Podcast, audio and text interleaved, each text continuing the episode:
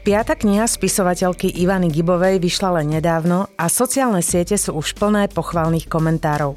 Viacerí recenzenti sa zhodli, že je to zatiaľ jej najlepšie dielo. Kniha sa volá Babička a vyšla vo vydavateľstve Vlna. Autorka dokazuje svoje majstrovstvo aj tým, že hoci sa v novele obrazy i prítomnosť s minulosťou rýchlo striedajú, čitateľ sa ani raz nestratí. Hlavná hrdinka Magdaléna vyrasta spolu s bratom, otcom alkoholikom, poddajnou matkou a dominantnou babičkou. Magda svoje detstvo zažila v socialistickom malomeste. Jej traumy z detstva sú stále prítomné, aj keď je už dávno dospelá. V putavom príbehu sú načrtnuté viaceré ťažké témy, avšak knihe nechýba humor, irónia, cynizmus. Nasledovnú ukážku z knihy Babička od spisovateľky Ivany Gibovej vám prečíta herečka Luisa Garajová Šrámeková. Partnerom podcastu je knihkupectvo Pantarej. Príjemné počúvanie.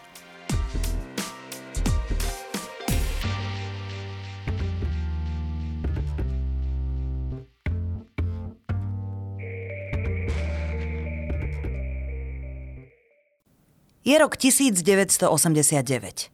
Oco vedie Magdu a Tomáša do škôlky. Prší. Tomáš ide slušne, Magda non-stop breve. Oco kráča viac menej rovno v rámci možností po včerajšku. No čo toľko pláčeš, Magduška? Akože sa zaujíma, ale Magda mu nevie vysvetliť, nevie rozprávať, lebo to by najprv musela prehltnúť sople. Cestou stretnú starého Radačovského. Vysmiatý hneď z rána už bol na poldeci v mláčke. Tá co, ocece vzal v papučok do školky, keď spadá? Prihovorí sa z vesela.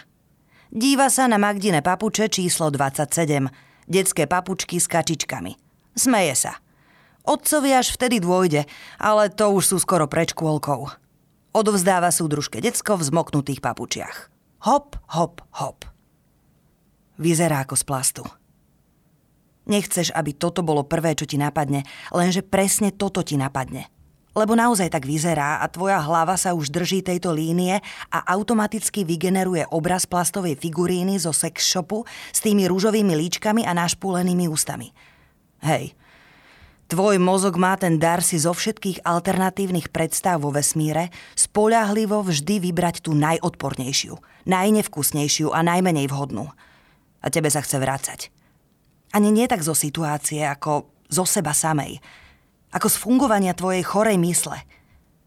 Ani len v tejto chvíli nedokážeš pociťovať adekvátne emócie, také, čo by sa týkali osoby, o ktorú tu ide. Tvoja hlava sa ani v takom momente nedokáže sústrediť na nič iné, než sama na seba. Lebo o teba vždy všade ide. Hambíš sa pred sebou. A hambíš sa pred všetkými prítomnými, ktorí to síce nevedia, ale teba pojme obsedantné presvedčenie, že to vidia. Že to musia vidieť že máš nad ksichtom veľkú komiksovú bublinu s plastovou kundou uprostred. Tomáš ti podáva balíček hygienických vreckoviek z Kauflandu, čo vieš podľa žltého obalu a na ňom červenou farbou vytlačenej značky K Classic. A to ani nereveš. Dáva ti ich len za to, že je starostlivý brat. Že predpokladá, že budeš revať. Hej, to sa tak predpokladá, že rodinní príslušníci na pohreboch revú. Ešte aj na ten pohreb na túto výstavku figuríny prídeš bez vreckoviek, to si presne ty. Tak ty funguješ. Ty si sa za celý život nebola schopná ani obliecť úmerne počasiu. Furt si si kúkala nejaké predpovede a furti aj tak potom bolo buď teplo, alebo zima. Alebo teplo aj zima naraz. A ešte aj na pohreb prídeš bez vreckoviek. A ešte je aj zima a ty sa potíš. Prečo sa potíš do riti? Prerakvu s figurínou? Sviečky a Máriu Kalas? A prečo si si akurát teraz spomenula na tie blbé papuče? Jak môžeš teraz myslieť na papuče? Nevieš. Nechceš vedieť. Akurát dúfaš, že to nemáš v bubline nad hlavou a nevidia to zase všetci. Ale aj táto paranoja ťa onedlho prejde, všetko je len dočasné. Nie je to žiadna alchímia, vždy sa všetko deje iba dočasne. To si sa naučila už v materskej škole, keď si si prvý raz doniesla v piatok bábiku od Vereny z NDR – to bol taký piatok v roku 1989, keď si ešte nemala šajny, čo je NDR. A tvoja jediná starosť bola, že v každom týždni nastane nejaký piatok a ty zas budeš za lúzu. Lebo v piatky sa do škôlky mohli nosiť vlastné hračky z domu. No ty si tento benefit dovtedy nikdy nevyužila. Nie, že by si nechcela, ale vo vašej domácnosti sa nenachádzali žiadne dostatočne reprezentatívne hračky. Všetky boli buď podedené po starších sesterniciach, alebo aj nové, ale to väčšinou boli spoločenské hry pre celú rodinu, aby sa jednou hračkou vybavili obe deti, lebo však prostriedkov na detské vydumky v rodine nebolo. Nie, že by si nemala vlastné hračky. Mala si. Keď ste boli v kúpeloch v Maďarsku, páčila sa ti rúžová gumená lopta. Tak ti rodičia kúpili rúžovú gumenú loptu. Tomáš chcel vodnú pištol a tiež mu kúpili – a potom ťaňou po zvyšok dovolenky sral, lebo sa mu zdalo, že sestra je najvhodnejším objektom, na ktorý treba mieriť. V každom prípade rúžová lopta nebola práve ten typ hračky, ktorú by si 5-ročná dievča v piatok hrdo donieslo do malomeskej škôlky s tým, že aha, jaká pecka. Tak svet nefunguje. Našťastie sa koncom leta v domácnosti objavila Anetkina kamoška Verena z NDR a doniesla bábiku, čo výrazne zmenilo tvoju pozíciu v detskom kolektíve. Samozrejme iba dočasne, lebo všetko je iba dočasne. Oco odíde. Súdružka Elvíra chytá Magdu za ruku. Aké krásne rúčky, aké jamky. Dali by sa v nich guľvočky hrať. Toto povie a potom Magde pozrie do očí spôsobom, ktorý decko zmetie na najbližších 30 rokov. Málo čo si Magda v súvislosti so súdružkou Elvírou pamätá, ale toto hej – a ešte, že bola výrazne opálená a mala veľmi svetlé oči a veľmi krátke vlasy. Až keď už Magda bude mať 39 papuče, uvedomí si, že v pohľade súdružky možno boli aj kadiaké iné nemiestne kontexty. Ale teraz ešte nemá kapacitu ani dôvod si to uvedomovať. Teraz má mokré nohy a sopel v nose a smútok v srdiečku – lebo napriek tomu, že má len 27 nohu, už má nejakú tú životnú empíriu a dokáže si predstaviť, čo to znamená, keď oco stretol Radačovského pred škôlkou. Dokáže si predstaviť kadečo. Preto sa najradšej nehrá s hračkami, ale so zelenou látkovou vreckovkou. Omotáva si ju okolo prstov a myslí si, že prsty sú modelky a ona ich oblieka. Ešte nevie, že aj jej srdiečko a jej predstavivosť sú nežiaduce artikle v jej budúcej realite. Zatiaľ si žije svoje malomeské socialistické detstvo, ktoré však, to tiež ešte nevie, onedlho skončí oznámením súdružky Elvíry, že už sa nevolá súdružka, ale pani. Čo ma kdu znova na nejaký čas metie, našťastie už aspoň nie na ďalších 30 rokov. Možno len na 3, 7 alebo 10. Kto vie? Nikto teraz nevie.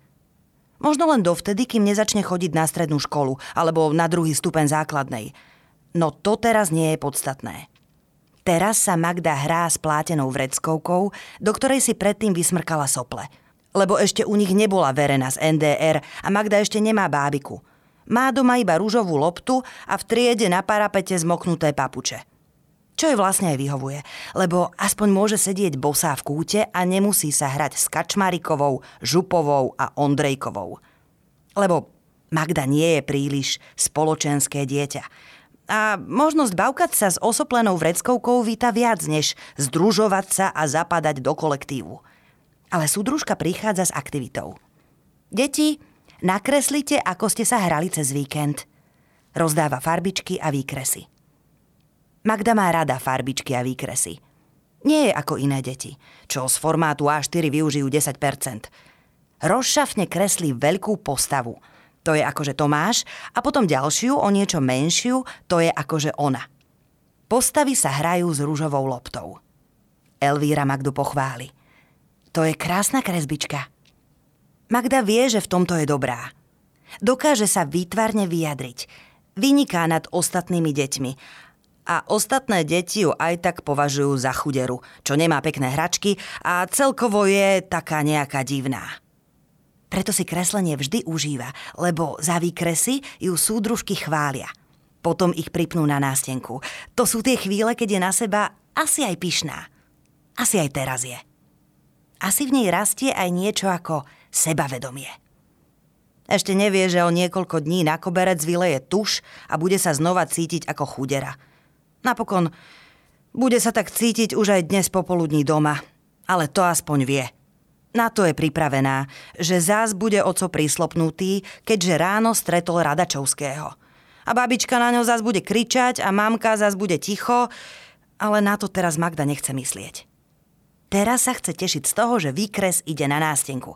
Chce sa tešiť, že cez víkend rodina vypadne z malomesta a pôjde trabantom do dediny k dedinskej babke Ancikristovej a Magda sa bude s Tomášom hrať na dvore a babka Ancikristová upečie buchty a spraví pigičaj a vonku nebude pršať a oco sa neopije a mamka nebude smutná a babička malomestská nepôjde do dediny a zostane v domácnosti a nebude na otca kričať a s otcovou sestrou Martinkou Magda bude blbnúť na záhrade a budú sa naháňať a hrať skrivky toto si Magda predstavuje. A na toto sa teší.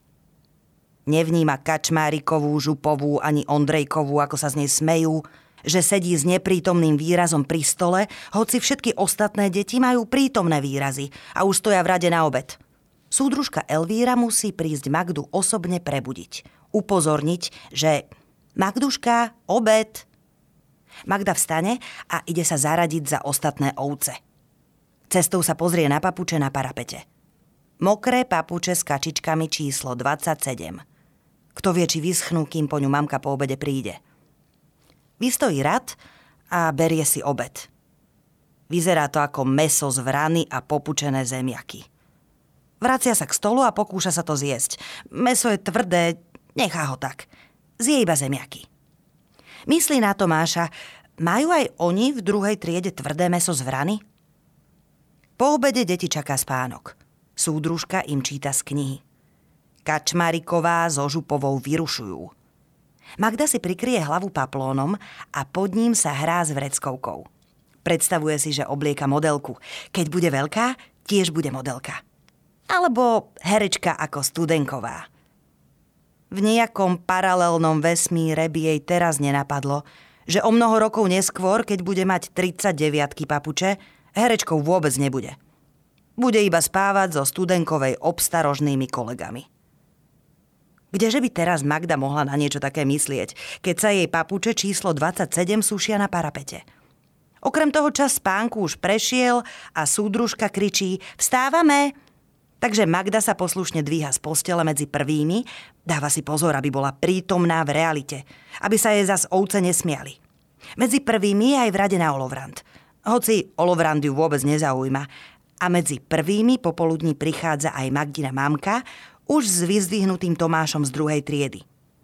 Kým sa v šatni Magda obúva, pýta sa Tomáša, či aj oni mali tvrdé meso z vrany. Tomáš vraví, že hej. Mamka sa smeje. Aké meso z vrany, čo to vymýšľate? Deti sa tiež smejú. Ešte chvíľu sa aj budú smiať, kým neprídu domov a neuvidia ocka. Ťažko povedať, či to Tomáš vie, ale Magda vie. Magda je o rok a pol staršia. Magda už nie je malá, Magda s istotou vie, že doma sa nebudú smiať. Preto mamke vraví, aby ešte šli do družby na laskonku. Ale Tomáš to zruší. Né, Maďa, ja chcem ísť domov. Hej, lebo si ešte sprostý a malý a nič nevieš, pomyslí si Magda. Tomáška boli brúško Madi. Pôjdeme na budúci týždeň na koláčik, dobre? Vraví mamka. Nemali jesť to meso z vrany, vraví Magda. Čo máte s tým mesom z vrany? Znova sa smeje mamka, ale to už Magda vie, že je nepravý smiech. Taký ten pre deti, upokojujúci. Akože nič sa nedeje. To už Magda rozozná, už nie je malá. Aj preto poslušne smeruje domov, zavesená do mamky, z druhej strany zavesený Tomáš a v tesnom závese za nimi vízia škaredej malomeskej domácnosti, opitého otca a nahnevanej babičky. Bez mesa, bez koláča. Aspoň, že cez víkend pôjdu trabantom do dediny na buchty. Aspoň to. Magda sa utešuje a naozaj, keď nastane víkend, polovica rodiny, teda bez babičky a bez Tomáša, lebo ten stále grcá a je mu zle, ráno vyráža trabantom do dediny, kde čakajú nielen buchty, pigičaj a kury na dvore, ale aj otcová sestra Martinka s novým frajerom Ľuboškom – Takže žiadne skrývky, žiadne naháňačky, zmena programu. Okolo piatej volá na pevnú linku babička malomeská babke Ancikristovej, že Tomáškovi je zle. Idú na pohotovosť. Mamka okamžite nasadá do Trabanta, ponecháva Magdu na starosť otcovi, on už šoferovať nemôže, prespia u babky Ancikristovej. Magda sa teší. Rada spí u babky Ancikristovej. Oco tiež, lebo babka Ancikristová ho nebuzeruje a nekričí na ňo ako babička malomeská.